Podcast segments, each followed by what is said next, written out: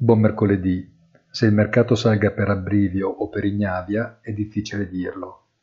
Non ci sono novità. I commenti, come quello di Powell a pochi giorni dalle decisioni del Federal Open Market Committee, non aggiungono nulla a quanto non fosse già stato osservato. Forse il solo spunto, ma di carattere molto più generale, sarà arrivato nella notte dal discorso sullo Stato dell'Unione del presidente Biden, più per capire come sta veramente evolvendo l'atteggiamento degli Stati Uniti, in palese impasse, nei confronti del grande rivale economico dopo le note vicende aerostatiche e dell'altro grande rivale storico in un delicato momento di accelerazione delle ostilità.